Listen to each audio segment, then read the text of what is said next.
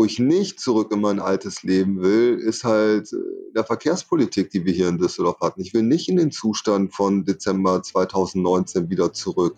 Mit diesen ganzen Staus, mit diesen Blechlawinen, mit schlechter Luft, das ist ja nicht erstrebenswert. Wer einen Blick hinter die Kulissen von Politik, Parlamenten und Wahlkampf abseits vom bekannten Polit-Talk werfen möchte, ist hier richtig. Gemeinsam mit Journalistin Elita Wiegand und grünen Politiker Stefan Engstfeld wirfst du einen Blick in eine grüne Zukunft und siehst am Beispiel der Landeshauptstadt Düsseldorf, wie die Entscheidungen von heute die Stadt von morgen prägen. Hallo und herzlich willkommen zur zweiten Ausgabe des Podcasts. Natürlich Stefan, schön, dass ihr Zeit findet, schön, dass ihr reinhört und hallo, liebe Elita. Ja, schönen guten Tag. Ich begrüße euch, ich begrüße dich und es heißt natürlich Stefan. Wie war die Woche, Elita? Ja, ich habe eine sehr, sehr schöne Woche erlebt. Und zwar deshalb, weil ich den Chefredakteur, Klaus Hang, den habe ich über Facebook wieder getroffen. Er hat mich angeschrieben und wir haben uns gesehen. Ja. Und du kannst dir vorstellen. Ja, man findet so viele, man findet so viele Leute über Facebook wieder. Ich habe fast meine ganze Abi-Klasse habe ich ist Wahnsinn, oder? Gefunden. Ja, aber erzähl nee. weiter, Entschuldigung. Ja, ja, also ich habe auch einige Menschen äh, wieder getroffen durch Facebook und ihn eben auch. Und wir haben uns in der Friedrichstraße getroffen, bei in diesem Eiscafé, sehr leckeres Eis und haben erzählt und von früher. Und ich war damals ähm, also schon von Journalismus, Stefan, hatte ich überhaupt keine Ahnung. Ich habe meinen ersten Artikel geschrieben über, ich weiß nicht, 750 Jahre Bilk oder 500 Jahre Bilk, ich weiß es nicht mehr. Ich kannte Düsseldorf nicht und der, die andere Aufgabe war, dass ich diesen Terminkalender zusammenstellen musste mit den ja, Terminen für Düsseldorf, Konzerte, Fehlfarben oder die tollen Diskussionen im Zack oder die Einladung damals zu den Ostermärschen, die ja nun sehr ja. viel bevölkerter waren als heute, wo man sich viel mehr engagiert hat. Ja, und wir haben viel, viel erzählt, weil aus den meisten dieser Redaktion ist richtig was geworden. Hans Hoff zum Beispiel, den kennen vielleicht auch noch einige, der nun ein wirklich toller Journalist geworden ist, oder Hubert Winkels, der beim Deutschlandradio viel macht, oder eben ähm, es fielen halt Namen, wie das so ist, wenn man sich nach so einer langen Zeit wieder gesehen hat. Und das fand ich sehr, sehr oh, schön. Ist sehr schön. Ne, hab mich oh, gefreut. Mein ja. Schmunzler. Also ja. wir haben viel geschmunzelt. Ja. Schöner Schmunzler. Also, wie gesagt, ne, ich kenne auch ganz, ganz viele Leute, die man über, wirklich über Facebook dann wiederfindet und wo du dich dann wieder im analogen äh, Leben wieder triffst nach Jahren und mhm. du in diesen Anekdoten und in dieser alten Zeit nochmal schwelgst und was man alles gemacht hat und so. Das mhm. ist wirklich, wirklich schön. Ja. ja. Mhm. Ja, und wir haben ja auch immer gesagt, neben dem Schmunzler gibt es auch etwas, wo wir uns aufregen. Und äh, du hast einen Aufreger. Was war etwas, wo du dich drüber geärgert hast in dieser Woche, Stefan? Ja, worüber ich mich aufgeregt habe, als ich diese Meldung gesehen habe und diese Bilder von Mallorca vom Ballermann da und wo die da alle Party gemacht haben, Corona, Corona, gab es überhaupt nicht, als wäre nichts gewesen hm. wo die Leute einfach hingehen und komplett ihre, ihre Verantwortung abgeben oder ich weiß gar nicht, was in denen vorgeht hm. und keine Hygiene- und Abstandsregeln mehr einhalten und einfach so feiern und tun, als gäbe es das Virus nicht. Und äh, ja, man guckt sich an, gerade Mallorca, alles wieder zu. Man tut natürlich hm. allen, auch gerade der Gastronomie, einen Bärendienst mit sowas. Ähm, ja. Ich glaube, es schadet uns allen am Ende des Tages. Und ich verstehe das gar nicht, was in den Leuten vorgeht. Es muss doch klar sein, nein, das Coronavirus ist leider, leider, leider immer noch da. Das stellen wir auf dem ganzen Globus doch fest. Und wenn das Virus einen mhm. Weg findet, sich zu verbreiten, nutzt es halt diesen Weg. Und das Ergebnis ist dann mhm. immer irgendwie eine Art Lockdown. Und das kann doch niemand wollen. Und ich verstehe gar nicht, warum man so, also so, so rücksichtslos letztendlich am Ende des Tages ist. Das bringt mhm. mich zur Altstadt hier in Düsseldorf ja naja, auch, weil ich war da fast ja? Wollte ich gerade sagen, Düsseldorf war ja in dieser Woche in den Medien sehr stark vertreten mit der Altstadt, neben Köln sicherlich. Aber ich habe auch die Hände über dem Kopf zusammengeschlagen, habe gedacht, was machen die Menschen da? Also das ist doch wirklich, äh, Gott, wir äh, leben im Moment mit dem Virus. Wir müssen aufpassen, weil die wir wirtschaftlichen Auswirkungen eines zweiten Lockdowns sind Katastrophe für uns. Ja, das kann niemand Und ich sag wollen. mal, wir haben alle die Nase auch Genau, wir haben auch die Nase voll von Quarantäne. Ich möchte sowas nicht nochmal erleben. Und da könnte ich sagen, Mensch, Leute, achtet doch bitte darauf und äh, denkt an daran, ne, welche Verantwortung jeder übernehmen muss. Genau, und dann, ich war jetzt jeden Freitag in der Düsseldorfer Altstadt, habe mir das angeguckt, habe mit oh. vielen geredet, also mit Gastronomen auch oder Leuten aus der Gastronomie und, und äh, mit den Menschen dort, habe mir ein Bild verschafft. Und du hast natürlich da auch Situationen, wo ich sagen würde, es ist ungewollt letztendlich zu eng. Die Leute reden, wenn ich hm. die große Straße angucke zum Beispiel, die Leute reden, stehen da beim Bier über längere Zeit. Ja, es ist draußen, klar, aber es mhm. ist natürlich schon sehr eng und man ist sehr nah und deswegen, also um sowas auch zu verhindern, was wir da in Mallorca gesehen haben, muss man halt was tun. Deswegen habe ich ja gesagt, dann bitte auch draußen die mhm. Maskenpflicht, weil das ist, glaube ich, das einfachste und effizienteste mhm. Mittel. Also du würdest dafür plädieren, wenn ich Entschuldige, dass ich jetzt gerade unterbreche, aber du würdest dafür plädieren, dass man auf jeden Fall in der Altstadt auch Maskenpflicht draußen äh, haben muss. Ja, an den Stellen, wo es eng ist, eigentlich muss man es in der ganzen Altstadt letztendlich konsequent machen, weil ich glaube, es ist ein bisschen schwierig, wenn du sagst, die eine Straße mit Maske, die andere nicht. Also ja, aber das Virus ist nicht weg und äh, wenn wir uns so eng und begegnen, wo halt Abstand ist das A und O, wo die Abstandsregeln nicht eingehalten werden. Hm. Niemand will einen Hotspot produzieren. So, hm. ähm, dann glaube ich, ist eine Maskenpflicht ein probates Mittel, alles dafür zu tun, dass das halt nicht passiert. Und wir waren ja in Düsseldorf schon auf dem Weg. Wir hatten sehr hohe Fallzahlen in dieser Sieben-Tages-Inzidenz. Mhm. Und äh, da muss man natürlich aufpassen, dass wir nirgendwo was produzieren, weil es schadet uns, es schadet unserer Gesundheit, es schadet unserer Wirtschaft, es schadet der Gastronomie, die eh erheblich gelitten hat und die viel mehr Unterstützung ja noch braucht. Mhm. Was die überhaupt nicht gebrauchen können, ist ja sowas wie ein zweiter Lockdown oder dass ganze Straßen dicht gemacht werden das kann ja nicht unser Ziel sein. Also ich kann nur an jede und an jeden appellieren, Leute, es ist nicht vorbei. Haltet bitte Abstand, haltet Hygieneregeln ein und zieht dann auch mal draußen eine Maske auf. Und ich habe ja gesehen, in einigen Ländern oder auch auf dem Balearen ist das ja schon so, dass immer mehr hingehen und sagen, okay, das ist ein probates Mittel, hm. äh, halt solche Hotspots äh, zu unterbinden oder hm. das Infektionsrisiko einzudämmen. Hm. Und deswegen bin ich da schon für. Ja, aber das hat mich echt aufgeregt. Also, ja. aufgeregt, was macht ihr denn da? Also okay, das, das, das ist jetzt dein Appell, Leute aufpassen und das geht jetzt hier raus an alle unsere Zuhörerinnen und Zuhörer. Ähm, Stefan, wir wollten diesmal ein anderes Thema anpacken. Das letzte Mal haben wir über das Grün in der Stadt gesprochen und dazu gehört natürlich die Mobilitätswende. Was wäre denn deine Vision, deine Ideen, damit wir in Düsseldorf eine lebenswerte Stadt gestalten können, vielleicht ohne oder weniger Autos, mit mehr Fahrradwegen. Was ist das? Was würdest du konkret anpacken? Also ich würde erstmal bei Corona wieder andocken, weil Corona ist halt eine Zäsur gewesen und dieser Shutdown, den wir hatten, der prägt uns halt immer noch.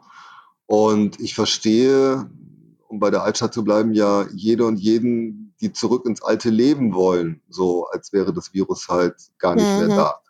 Äh, was halt aber leider nicht geht. Und äh, wenn ich gefragt worden bin, äh, so willst du auch in dein altes Leben zurück, sage ich ja, vieles fehlt mir auch, Konzerte fehlen mir und viele andere Sachen und möchte auch noch mal richtig feiern gehen oder irgendwo tanzen. Das ist äh, schön, aber wo ich nicht zurück in mein altes Leben will, ist halt äh, der Verkehrspolitik, die wir hier in Düsseldorf hatten. Ich will nicht in den Zustand von Dezember 2019 wieder zurück. Mit diesen ganzen Staus, mit diesen Blechlawinen, mit schlechter Luft. Das ist ja nicht erstrebenswert. Und ich bin sehr, sehr froh, mhm. dass einige Städten in Europa sind ja hingegangen und haben ja diese Corona-Shutdown genutzt und sind neu gestartet quasi jetzt äh, mit den Lockerungen mhm. und haben andere Verkehrskonzepte äh, an Start gebracht, die immer beinhalten mehr Platz fürs Rad, die immer beinhalten mehr Platz für Fußgängerinnen und Fußgänger und die immer mehr die Richtung gehen, autofreie Innenstädte oder autoärmere Innenstädte oder autoärmere Viertel. Und das ist natürlich äh, zukunftsfähig, das ist visionär und ich glaube, wenn man hier auch, wir haben in Düsseldorf den Klimanotstand ausgerufen und wir wollen klimaneutral bis zum Jahr 2035 werden. 30 Prozent des CO2-Ausstoßes kommt aus diesem Verkehrsbereich. Da hm. muss man halt ran und man muss sich da anders und neu aufstellen. Und hm. man hat auch leider in Düsseldorf diese Corona-Zeit halt nicht genutzt, was zu machen. Und jetzt ist es aber wirklich mit der Kommunalwahl auch Zeit, mal zu sagen, in welche Richtung wollen wir denn gehen? Und meine Richtung ist natürlich auch genau die. Eine moderne Mobilität, die hm. leise ist, die nicht stinkt, die heißt mehr Platz fürs Rad und die natürlich heißt mehr Platz für Fußgänger und Fußgänger und die natürlich auch heißt äh, einen besseren öffentlichen Nahverkehr. Und da gibt mhm. es so viel zu tun. Also von der mhm. groben Richtung also es gibt Parteien hier, die stehen halt mehr fürs Auto. Das bin ich definitiv nicht. Ich will hier wirklich eine Mobilitätswende, weil ich, letzter Satz, weil ich der festen Überzeugung bin, dass für uns alle die Lebensqualität steigt. Also, wenn wir sagen, weniger Autos in der Stadt, heißt das aber auch bessere Luft. Äh, wir können uns besser bewegen, wir haben mehr Freiräume, wir können uns anders bewegen. Und wir haben vielleicht auch andere Pendlerströme, die wir organisiert kriegen. Und das ist ein Riesengewinn für uns alle. Und das macht eine Großstadt attraktiv für alle, mhm. für uns, für die Menschen, mhm. für die Bewohnerinnen dieser Stadt. Und das ist ja das, was ich mhm. finde erstrebenswert ist. Ja, du hast schon äh, einige Ansätze gesagt, eben die Radfahrwege. Du warst ja neulich auch auf der Toulouser Allee, das ist ja bei mir hier in der Nähe. Und ich kann mich noch gut erinnern, als die ganz neu war, fuhren da überhaupt keine Autos, also ganz wenige. Habe ich damals gesagt, okay, das wird die Straße ohne Autos. Inzwischen ist das natürlich anders durch das Handelsblatt und die vielen Hotels, die dort auch inzwischen sich äh, etabliert haben. Ähm, was würdest du denn bei der Toulouser Allee beispielsweise gerne umsetzen, Stefan, eigentlich? Also ich finde, dass diese Toulouse Allee ist für mich immer noch so dieses das letzte Beispiel für das Denken in einer autogerechten Stadt. Mhm. Als man die gebaut hat, in der Tat sehr schlecht angenommen und ja, jetzt anders, bisschen mehr, aber immer noch. Ne? Also wenn du, glaube ich, in Düsseldorf rumläufst und fragst, wo ist die Toulouse Allee, weiß ich nicht, wie hoch der Schnitt ist, dass die Leute das wirklich wissen. Aber es sind äh, zwei Fahrspuren pro Fahrtrichtung. Und de facto ist es aber nur eine, weil die andere ist ein subventionierter Parkplatz, weil die ist einfach komplett zugeparkt. Mhm. Das macht alles so keinen Sinn. Aber die Toulouser Allee hat eine gute Achsenfunktion in der Stadt. Mhm. Und deswegen haben die Grüne gesagt und sage ich auch, lass uns doch das zu einer Fahrradachse für Düsseldorf machen. Eine Hauptachse, wo Radschnellwege aus dem Umland, also von Duisburg, von Rating, von Monheim, von Neuss, von Langenfeld, dass die hier ankommen in Düsseldorf, mhm. auf dieser Achse sich bewegen, schnell bewegen können mit einer eigenen und sicheren Fahrspur. Und dann gibt es sogenannte Rad-Express-Routen in die verschiedenen Himmelsrichtungen und Stadtteile, mhm. sodass man zügig von A nach B kommt und dann verteilt sich das dann wirklich kleinteilig in Straßenzüge irgendwann. Das ist doch eine Idee, das ist doch eine Vision, wie man hier, sag ich mal, infrastrukturell Fahrradfahren organisieren kann und ich glaube, dass es auch funktioniert. Mhm. Also Zuströme von außen auf eine Hauptachse legen und dann in die Stadt verteilen über Rad-Express-Routen. Das, glaube ich, mhm. kann funktionieren. Also die Rad-Express-Routen finde ich eine hervorragende Idee, weil damit hätte man natürlich wirklich verschiedene Anbindungen und damit würde es eben auch Spaß machen. Und ich könnte mir vorstellen, dass dann noch viel mehr umsteigen, vor allen Dingen unsere Pendler. Wir wissen ja, dass wir in Düsseldorf eben die Pendlerhauptstadt in Deutschland sind.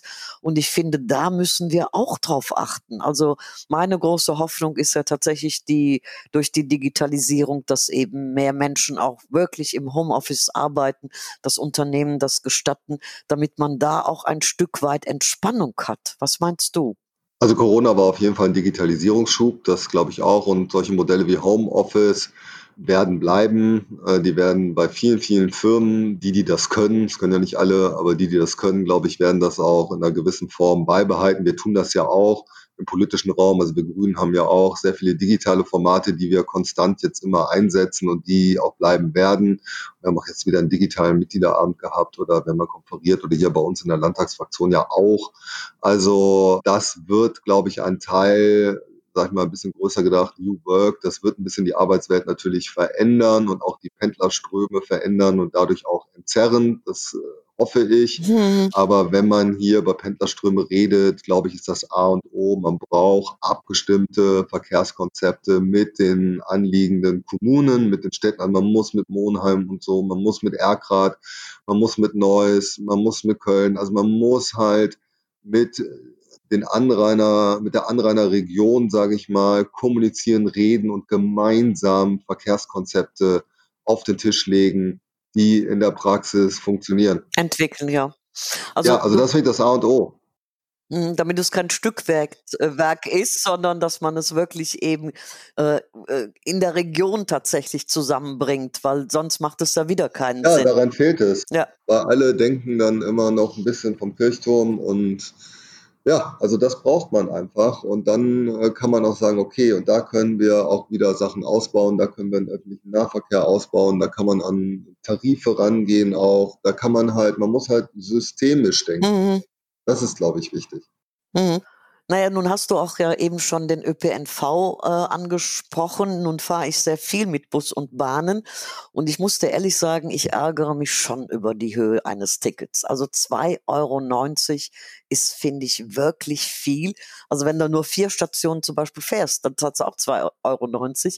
Und ich frage mich ähm, auch, wie viel es vielleicht auch Menschen davon abhält, mit Straßenbahn und Bus zu fahren, weil es ist nicht unerheblich. Also wenn du ab und zu fährst, ist es sehr teuer und das ärgert mich auch und ich finde, das muss wesentlich billiger werden. Mit Monatstickets oder Jobtickets oder Firmentickets ne, ist das schon äh, ein bisschen besser handelbar. Aber er muss kostengünstiger werden. Aber ich finde, er muss vor allem pünktlicher werden, er muss sauberer werden, er muss wesentlich digitaler werden als in anderen Ländern. Ich in Israel, da sind so in jedem Linienbus ein funktionierendes WLAN, was tippt top ist. Ja. ja, das stimmt. Da muss man natürlich hier hin, in den Zügen bei uns, in den S-Bahnen. Das muss alles digital ja auch funktionieren. Ich gebe nur einen Punkt zu bedenken, der mir aber wichtig ist, weil wir immer eine Diskussion haben, auch, sag ich mal, kostenloser öffentlicher Nahverkehr, wo ich sagen würde, ja, da habe ich natürlich auch eine große Sympathie für und kann mir das perspektivisch auch sehr gut vorstellen, dass das ein Endpunkt ist.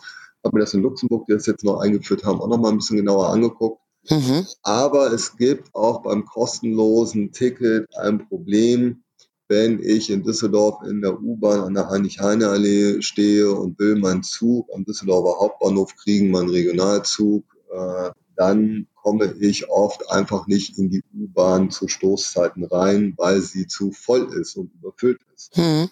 Und dann ist es letztendlich egal, ob ich ein 0-Euro-Ticket habe und ich komme nicht in diese überfüllte U-Bahn rein oder ob ich ein anderes, ein 1-Euro-Ticket habe oder noch eine andere Ticketform. Ich komme einfach in diese überfüllte U-Bahn nicht rein und verpasse vielleicht meinen Zug. Das stimmt, ja. Und deswegen, glaube ich, ist es wichtig, an der Stelle erstmal auch ganz verstärkt anzusetzen. Und meine Vision wäre, ähm, da müssen wir hin. Das wäre mein Weg, dass wir sagen, von morgens 6 Uhr bis abends 24 Uhr, auch am Wochenende haben wir in Düsseldorf einen 10-Minuten-Takt. Ich will die Fahrpläne eigentlich überflüssig machen, sondern ich will, dass jede und jeder weiß, wenn man in Düsseldorf an der Haltestelle steht, egal ob U-Bahn, Straßenbahn, Bus, 10 Minuten kommt was und ich komme hier weg und vor allen Dingen komme ich ins ganze Stadtgebiet und ich komme auch abends um 23.15 Uhr an die Stadtgrenzen im 10-Minuten-Takt und muss nicht eine halbe Stunde oder eine Dreiviertelstunde irgendwo rumstehen, verschimmeln und warten. Das ist unattraktiv. So funktioniert das nicht. Da muss er pünktlich sein, sauber sein, digital sein und dann, glaube ich, dann haben wir es, dann steigen ganz, ganz viele Leute ein und so billig und so günstig, nicht billig ist das falsche Wort, so kostengünstig wie möglich. Hm, ein Traum, ja. Also das, äh, da würde ich dich sofort mal unterstützen, damit man eben tatsächlich die Verkehrs-, also ÖPNV sehr viel mehr nutzt. Ähm, nun habe ich gesehen, ich habe Jahre in Berlin gelebt. Ich habe Jahre in Berlin gelebt. Ich äh, kenne das aus Berlin. Da funktioniert das, da wo ich mich bewegt habe, wirklich perfekt. Ja, das ist auch anders. Berlin ist auch anders. Äh, das ich ich finde das in Berlin bei uns auch sehr toll. Aber der Effekt ist halt genial. Du stehst irgendwo und du weißt, du kommst innerhalb der nächsten fünf bis zehn Minuten weg und zwar irgendwo in die Richtung da, wo du hin willst. Das ist einfach ja. so super. Ja. Dann schaffst du dein Auto wirklich ab. Also weil du genau weißt, so kann ich mich vernünftig in der Stadt bewegen. Richtig, genau. Ja, Stefan, das, was mich so gefreut hat, wir haben im letzten Jahr und auch davor schon eine Aktion gemacht von den Zukunftsmachern. Wir machen es auf der Straße. Und ähm, ich erinnerte mich daran, als ich Kind war, da sagte meine Oma oft, oft, geh doch einfach auf die Straße spielen. Und ich fand das immer ganz toll, weil das konnte man. Hüpp, Hüppekästchen hieß das, ne, Seilchen springen. Und jetzt habe ich gesehen, dass du tatsächlich Straße umfunktioniert in eine Spielstraße und das finde ich großartig. Was ist das genau, Stefan? Ja, ich bin auch sehr gespannt. Das steht heute an. Ähm, Ausgangspunkt war auch eigentlich Corona dass man gesagt hat, wir brauchen sowieso generell mehr Platz für Kinder und Familien in dieser Stadt. Aber gerade unter Corona-Bedingungen hat man viele Spielplätze, die bei gutem Wetter sehr schnell volllaufen, in Anführungszeichen, wo man keinen Abstand, Hygieneabstand mehr halten kann. Und ich kenne viele Eltern, ähm, die dann frustriert wieder gehen, weil sie sagen, das geht hier so nicht. Hier ist einfach kein Platz mehr und äh, gerne draußen spielen würden, aber dann wieder zurückgehen in, in ihre Wohnung, gerade im Innenstadtbereich deswegen habe ich gesagt, naja, dann lasst uns doch mal temporäre Spielstraßen hier testen. Dann lasst uns doch mal äh, eine Straße von 13 bis 18 Uhr sperren, quasi autofrei machen und äh, diese Fläche nutzen, damit Kinder toben, spielen können an der frischen Luft mit Abstands- und Hygieneregeln. Äh, das ist, glaube ich, eine gute Sache für alle. Man kann auch ein paar Stühle noch dazustellen und vielleicht einen Tisch und einen Kaffee trinken. Also es, glaube ich, hat auch was von Nachbarschaft. Genau, dass, dass eben die Nachbarn eingeladen werden, man lernt sich kennen, man redet miteinander. Das ist ein Traum. Also heute, und wann beginnt es? Um wie viel Uhr? 13 Uhr. Wir machen das im Tempelfort an der Pfalzstraße zwischen Schwerin und Mauerstraße am Kolpingplatz. Und ich bin mal sehr gespannt und ich hoffe, dass äh, viele partizipieren und ich hoffe, dass es funktioniert. Also ich glaube, dass das eine gute Sache ist, mehr Platz für Kinder zu geben ja, und wunderbar. auch eine Straße mal anders zu bespielen, im wahrsten Sinne des Wortes. Mhm. Okay, Stefan, wir werden nachher zusammen spielen. Ja, ich bitte darum.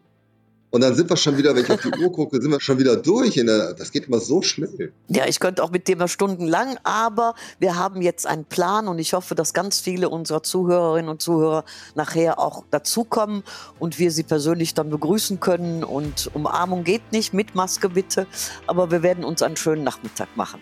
Das machen wir so. Vielen Dank fürs Gespräch und vielen Dank fürs Reinhören. Und dann bis nächste Woche Sonntag wieder bei Natürlich Stefan. Tschüss, macht's gut, kommt gut durch die Woche. Bye bye. Ciao, ciao. Tschüss.